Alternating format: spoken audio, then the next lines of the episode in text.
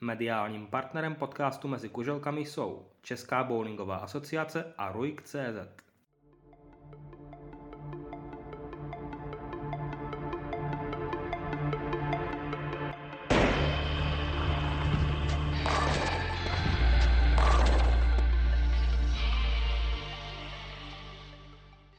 Krásný dobrý den všem posluchačům bowlingového podcastu Mezi kuzelkami. Vítám vás u patnáctého dílu a vzhledem k tomu, že se nám blíží závěr sezony, tak jsem si vzal jakožto hosta toho asi nejpovolanějšího muže, tedy prezidenta České bowlingové asociace Karla Vopičku, který nám povypráví o všech možných akcích, které nás čekají nejenom do konce této sezony, ale do konce celého roku. Karle, vítej Mezi kuzelkami. Ahoj Peťo, děkuji za pozvání. Tak možná úplně na začátek se tě zeptám, jak vlastně Česká bowlingová asociace vznikla. Tak já bych nechtěl zdržovat posluchače zase nějakou podrobnou historii. Já myslím, že na webu už je toho o nás docela hodně, tak velmi krátce. Příští rok oslavíme vlastně dvacet pět let organizovaného sportovního bowlingu u nás. Takové ty první počátky teda byly v roce devatenáct set devadesát sedm, kdy se shodou okolností odehrálo i vlastně první mistrovství České republiky v bowlingu. K tomu se určitě ještě dostaneme. Vzniká sekce Českomoravského kuzelkářského svazu, kdy vlastně bowling začal poprvé organizovat svoje soutěže a svoje akce. A pak v roce dva tisíce jedna vznikla Česká bowlingová asociace v té struktuře, jaký známe dnes, to znamená federace, která sdružuje kuželky a bowling u nás. Kam si myslíš, že se podle tebe posunul český sportovní bowling za těch dvacet pět let? Přece jenom v dnešní době si myslím, že ten sport už začíná být relativně populární a začíná hrát čím dál tím víc hráčů, tak ty jsi možná byl u dlouhé historie, u dlouhých let asociace a bowlingu jako sportu, tak jak vnímáš změny za těch dvacet pět let posledních? Já si myslím, že to je úplně jiný svět a že ta vaše generace si vůbec jako nedokáže ani představit, v jakých podmínkách tedy se za ten bowling začal provozovat, v jakých podmínkách jsme hráli, jaké jsme měli informace o bowlingu, jaké jsme měli vybavení. Opravdu to je, to je prales, pralesní uh, historie.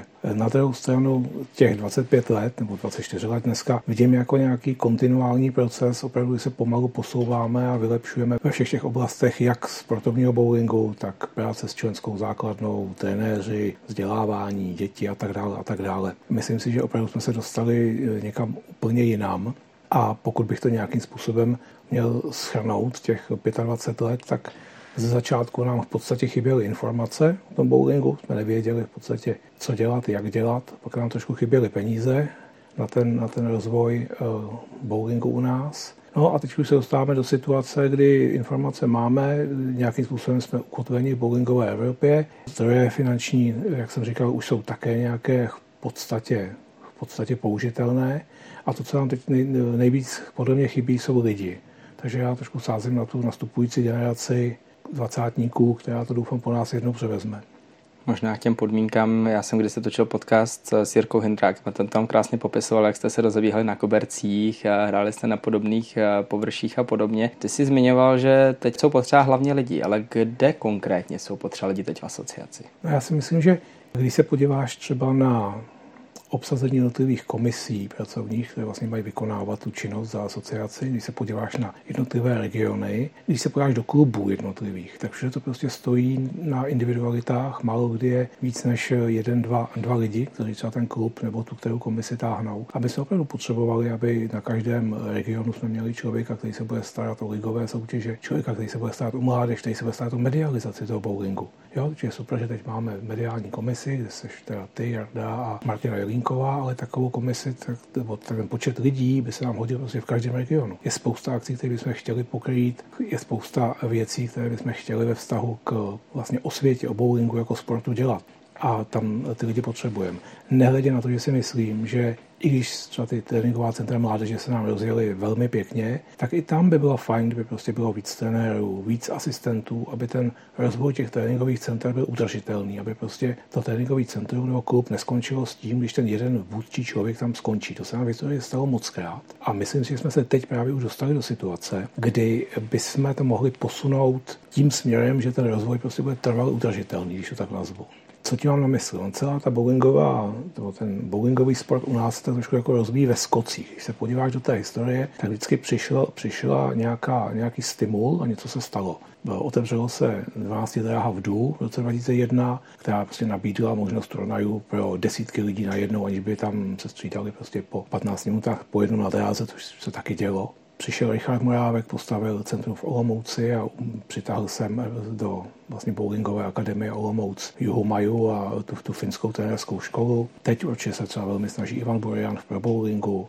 Takže to jsou vždycky jako ty, ty, ty skoky, prostě, které nás jako posunou někam před. A já bych chtěl, aby se to prostě ukotvilo do, nějaké, do nějakého kontinuálu, aby jsme prostě nečekali na ty stimuly, ale aby jsme se prostě rozvíjeli plynule a, a ideálně na všech frontách. Jo? Aby, aby jsme se prostě nevěnovali vždycky jednomu problému, prostě teď budeme školit trenéry, teď budeme dělat soutěže, teď budeme dělat tohle, ale aby jsme opravdu rostli ve všech těch úrovních. Já jako neskromně říkám, že mám pocit, že se nám to daří v těch posledních letech, jo? Že i z Evropy máme docela dobrou zpětnou vazbu, že to Děláme, děláme dobře. Je to hloupý, se takhle pochválím, ale říká moje manželka, ještě mě pochválí, jak se pochvál sám.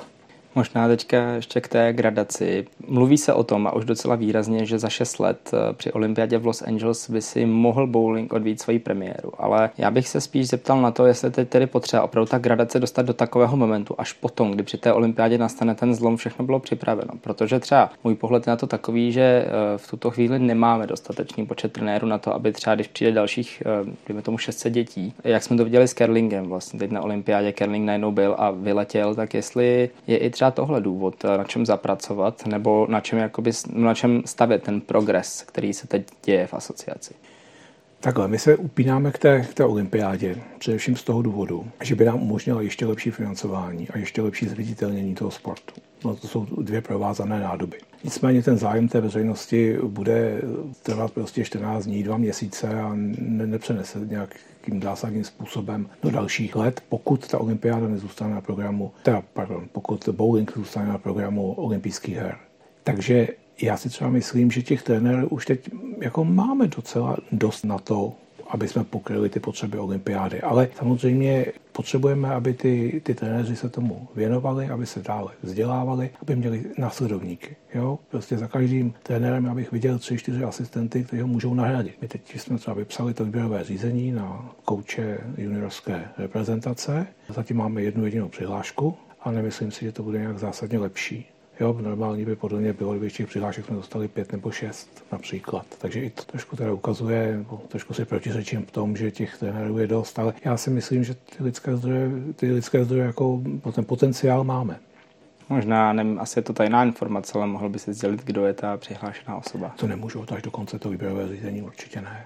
Tak posuneme se zase o kousíček dál, tedy na soutěže, které asociace nějakým způsobem provádí, hlavně v té, v té hlavnější kategorii. Tady mám na mysli mistrovství České republiky, extraligy ve všech věkových kategoriích, prestiž tour, tak jak třeba náročné zvládat, zorganizovat takové množství akcí na vlastně stále zvyšující se úrovni? Tak já si myslím, že to, že to zvládáme docela dobře. Náročné to samozřejmě je, především pro S T K a pro Jirku Bajana, který to má vysloveně jako svoje dítě, ty, ty jednotlivé soutěže. Ale no, když se na to podíváme, tak zase toho není tolik a už je to docela pěkně usazené. Už třeba ligové soutěže všechny fungují, od juniorky po extraligu, funguje seniorská bowlingová liga a ty jednotlivé šampionáty, ty, ty finále vlastně, tak těch je pár do roka. Spíš jsme několikrát ještě zvažovali, jestli nedělat těch soutěží víc. Nicméně samozřejmě chápeme, že je tady velké množství těch komerčních turnajů, které jsou hodně navštěvovány hráči a zase nechceme vytvářet nějaké zásadně konkurenční prostředí. Zase, že by těch turnajů už, už bylo moc. Jo, uvažovali jsme třeba o nějaké dětské prestiži v uvozovkách, ale prostě na to není v tom termínovém kalendáři místo. Nicméně stejně nás nějaké nové akce čekají ještě v tomto roce. Jednak bychom konečně chtěli sehrát to mistrovství pětičlenných týmů, které by se hrálo tím novým Baker formátem, takže by mělo být rychlejší a mělo by lépe odsýpat. A stejné mistrovství chceme udělat i pro juniory, takže by se hrály potom juniorské juniorská pětičlenná družstva a tam spíš zvažujeme, jestli to uděláme třeba do osmnácti let nebo do dvaceti jedné let, tak aby ty kluby měly šanci to prostě obsadit a aby to, aby to bylo, mělo důstojný, důstojný průběh. A myslím si, že děti si tuhletu akci zaslouží a myslím si, že ten Baker pro ně bude taky zajímavá, zajímavá zkušenost. Rozjeli jsme letos Kadet Cup, to je taková, taková novinka, kterou prostě zkoušíme, protože jsme viděli, že ta generace, která vlastně odroste tomu juniorskému věku, tak jako v útovkách nemá o co hrát. Se to mistrovství do dvaceti jedné nebo do dvaceti tří let minulosti kadecké bylo takovým přívažkem toho normálního mlčera, vlastně nehrálo se s nějak zvlášť se vyhlásil nejlepší hráč v té kategorii. Tak jsme zkusili Kadet Cup. Já si myslím, že to není špatný ročník, jak ty, jak ty ohlasy, tak ta obsazenost. A možná je to cesta, cesta do budoucna, jak budeme postupovat v těch mistrovských soutěžích.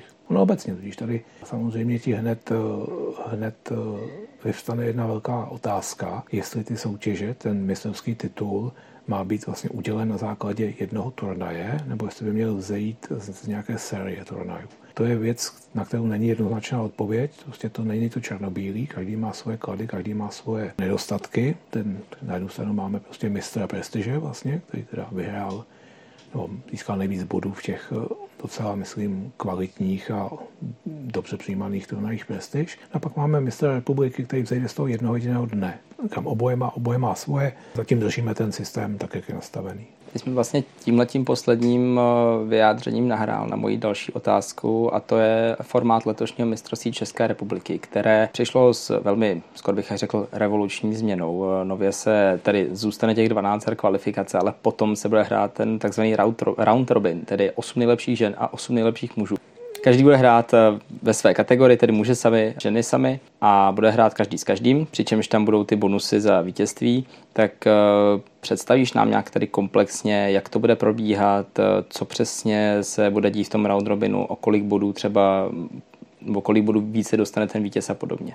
No, tady musím říct, že ono to tak úplně revoluční není. Když se člověk podívá právě do té historie, tak ať je to docela směšné, ale hned to první mistrovství, v roce devatenáct set devadesát sedm vlastně končilo round robinem pro šest hráčů a v letech dva tisíce šest a dva tisíce sedm, jestli se nepletu, se round robinem už hrálo. Jednou to bylo pro dvanáct nejlepších mužů a jednou pro, myslím, deset nejlepších, nejlepších mužů. No a my jsme tehdy od toho odešli, protože nám to přišlo příliš zdlouhavé a divácky neatraktivní. My jsme se v té době snažili začít dělat videopřenosy z těch jednotlivých akcí a ono v podstatě jedenáct zápasů, kdy se ti to pořadí nějakým způsobem vyvíjí a ty nevíš, kolik kdo má zahrát, aby vyhrál, tak nám to nepřišlo atraktivní v té době. Takže jsme po vzoru E T B F vlastně všechny finále mistrovství republiky, kde jsme chtěli mít nějakou schodu v tom, v tom formátu, nahradili tím systémem playoff. Takže buď od roku dvacet osm nebo dvacet devět, to se nejsem úplně jistý, se hraje všechno vlastně tím playoffkem, tak jak byli lidi zvyklí. A samozřejmě to playoffko je divácky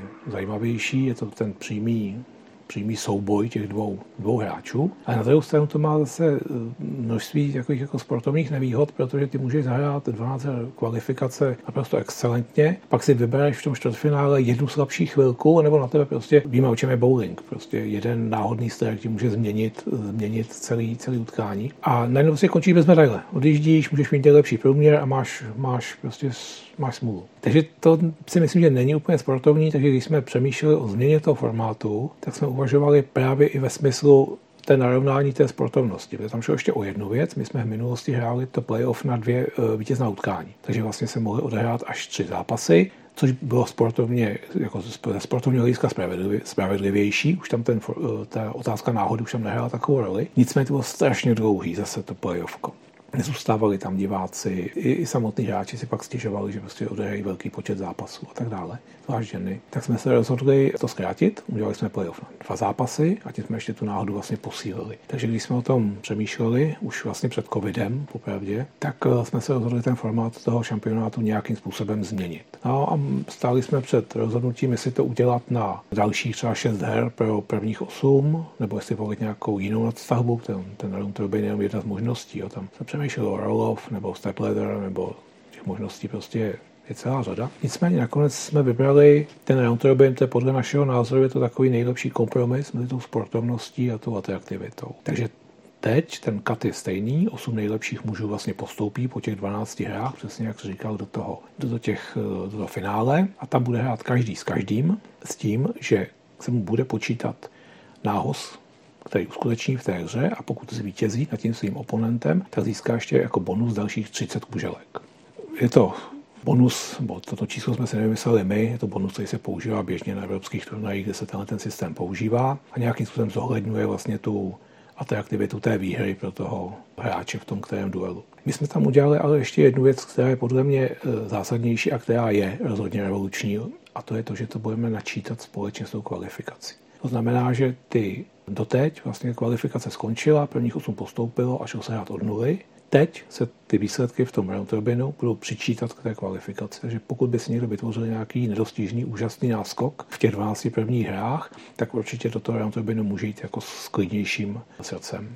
Myslím si zase, že to je víc sportovní, kde opravdu dva dny o každou kuželku, každý doho se rozhoduje. Takže si myslím, že to bude, že to, že to je cesta správným směrem. Zatím ohlasy, které máme od hráčů, jsou vesměs nebo téměř výhradně pozitivní. Sám se na to těším, jsem zvědavý.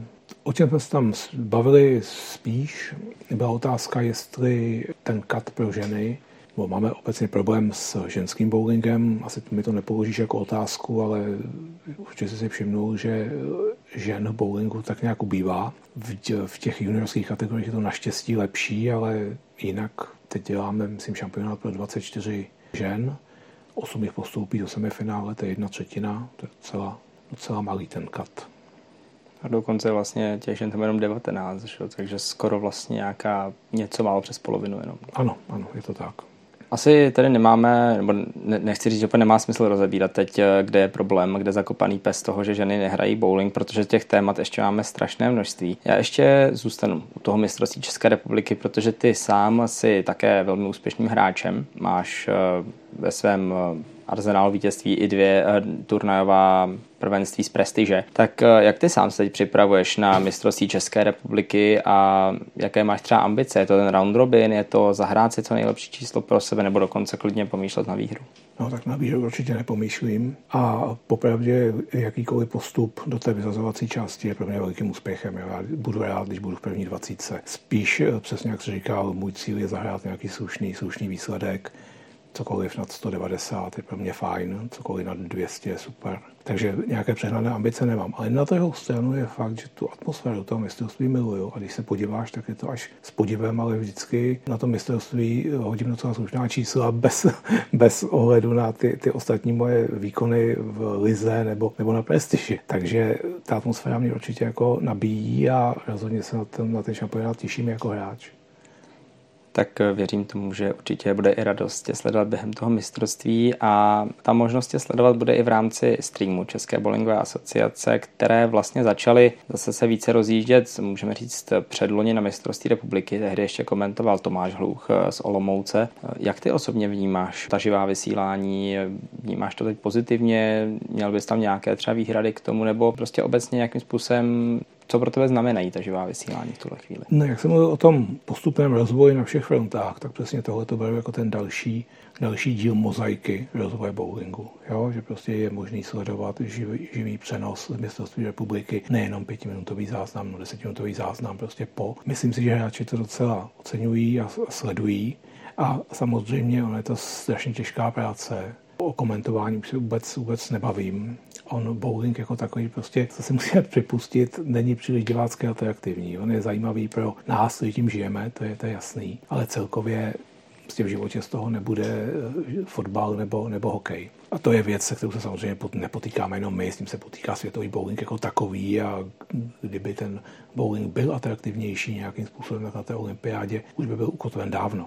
Byly tam snahy, to jsem určitě zaregistroval, změnu formátu počítání, jiný scoring systém, tak, aby byl právě divácky atraktivní a diváci věděli vlastně, co se děje, ale nechytlo se to a nebylo to příliš umělé. Myslím si, že to všichni už dali ruce pryč a i na té olympiádě, pokud se tam dostaneme, bude použít ten standardní systém, tak jak ho, tak jak ho známe. Tak já věřím tomu, že třeba ať už tyto podcasty nebo nějaká výuková videa pomohou tomu, že lidé možná více pochopí, co já vím, tak nejvíce se chybuje v tom, že se říká, že se násobí, místo toho, že se přičítá, ale tak to je něco, co asi budeme muset vysvětlovat do konce. Mě by zajímala jedna věc, my jsme se kdysi dávno tady spolu bavili o možnosti Českého Weber Cupu, tedy souboje například tedy Čech versus Morava. Tak jak to by, by se zamlouval takovýto formát? Takovýhle exibiční turnaj. My jsme se dohodli přesně, že bychom to udělali formou exibice. Myslím si, že se toho dočkáme možná ještě letos na podzim, možná příští rok. Spíš to bude ne Čechy, Morava, ale třeba Východ-Západ, že vezmeme týmy z extraligy a necháme vytvořit prostě dva týmy a nějakou takovou exibici se hrajeme a zkusíme ji i mediálně zpropagovat. Vidět všechny hráči české špičky najednou ještě v nějakém zajímavém formátu je určitě zajímavý.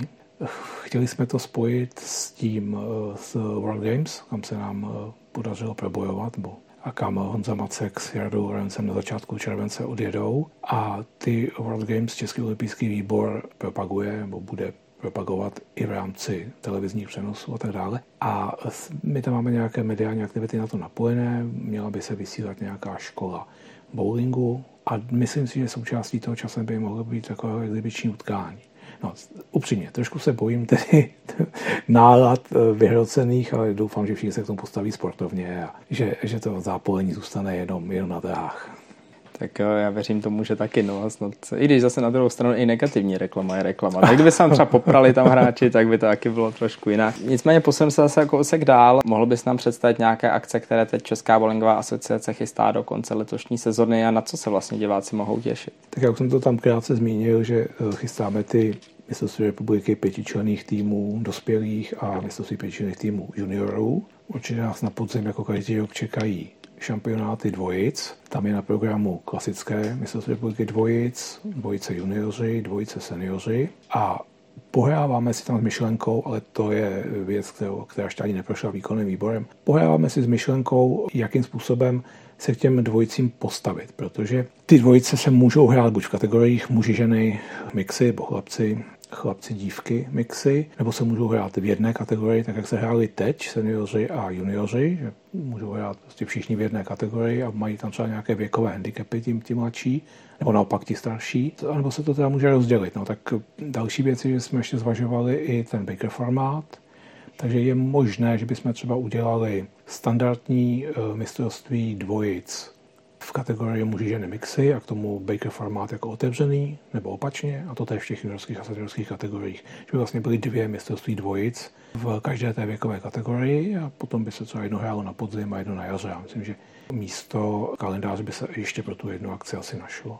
No určitě nás čekají výjezdy reprezentace, na které se všichni těšíme. Vlastně už za pár, za pár dní nebo za několik týdnů odjedou kluci do Helsinek na mistrovství Evropy. Hned poté odjedou naši kadeti do dvacet jedna let do Helsingborku na mistrovství světa. Poté jsou ty World Games v Birminghamu, kde teda máme také naše želízko v ohni. Pak ještě ženy odjedou do Aalborgu na svoje mistrovství Evropy a hned po nich vlastně na začátku září proběhne mistrovství Evropy ve Wittelsheimu, kde hrajou junioři do osmnácti let. Takže teď opravdu co, co pár týdnů to je jedna velká akce. Možná mě k tomu napadá, jsou tam nějaké návrhy či nabídky na nějaké vysílání, nebo tam je problém třeba zprávy? No, na těch světových je problém zprávy, tam není, není šance ani si udělat nějaký vlastní stream, jako oficiální, myslím. Tam se to prostě řeší tak, že si přivezou svoje goučko, postaví na dráhu a streamují si to prostě sami. U té Evropy je to věc těch organizátorů a E T B F se snaží ty streamy dělat, jako přímo. Takže já si osobně myslím, že v Helsinkách nějaký stream bude a v tom by to zajímu asi taky. Takže tam je to docela, docela pokryté. Jakože bychom si my sami z toho dělali nějaké vlastní vysílání, Zatím, zatím o tom neuvažujeme. Ale říkám za, zatím, zase jak jsem mluvil o tom, o tom rozvoji, tak dokážu si představit situaci, kdy prostě pošleme v úzovkách štáb a budeme mít reportáži z toho výjezdu na Evropu.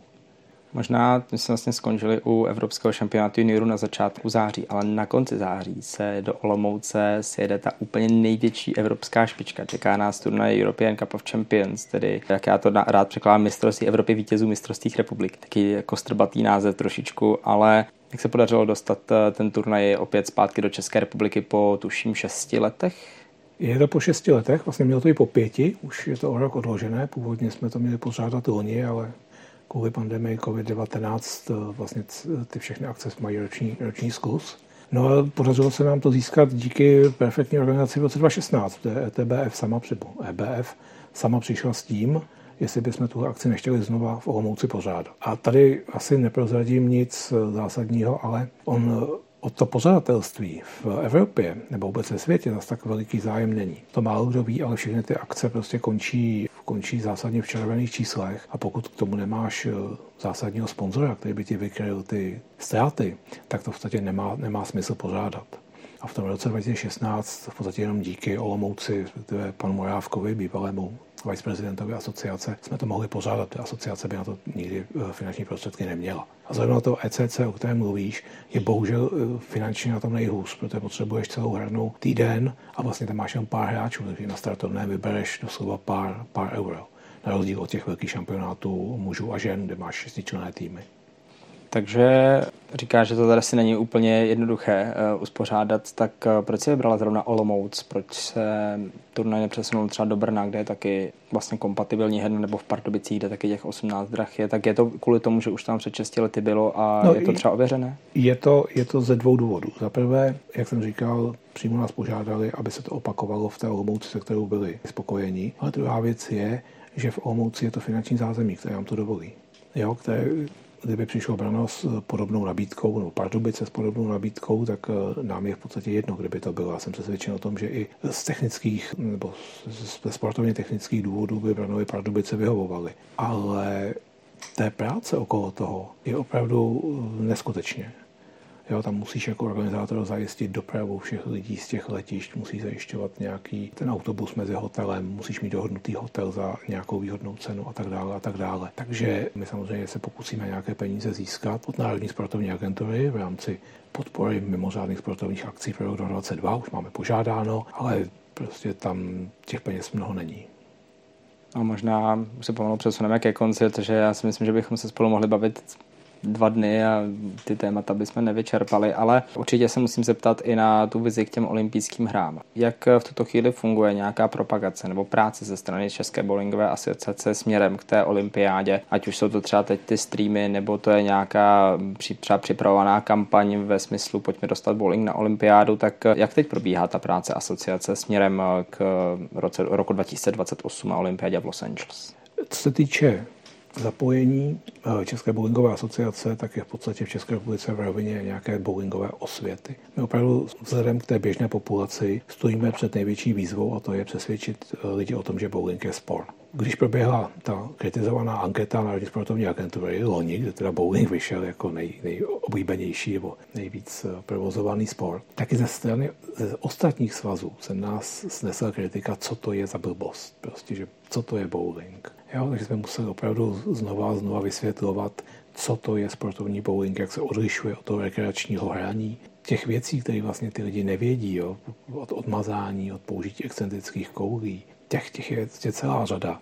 My se s ním snažíme něco dělat, snažíme se natáčet ty videa, snažíme se mít nějaké osvětové materiály. Máme webové stránky Začni hrát bowling tečka cé zet, kde se chystáme nějakým způsobem ještě víc zatraktivnit a udělat nějakou, udělat nějakou kampaň v uvozovkách, abychom ten bowling sportovní představili víc lidem. A to si myslím, že je, to si myslím, že je jako první část. No, pak začneme představovat samozřejmě naše hráče. Naše snaha je dostat co nejvíc sportovních utkání bowlingových do médií. A nebo to nemusí vzít do televize. Ta televize mně přijde, že poslední dobou trošku jak si, se snižuje její důležitost. Jo? Máme tady sociální média, sociální sítě, máme tady internet, těch možností, jakým způsobem ten bowling lidem představit a dostat výsledky k ním je celá řada.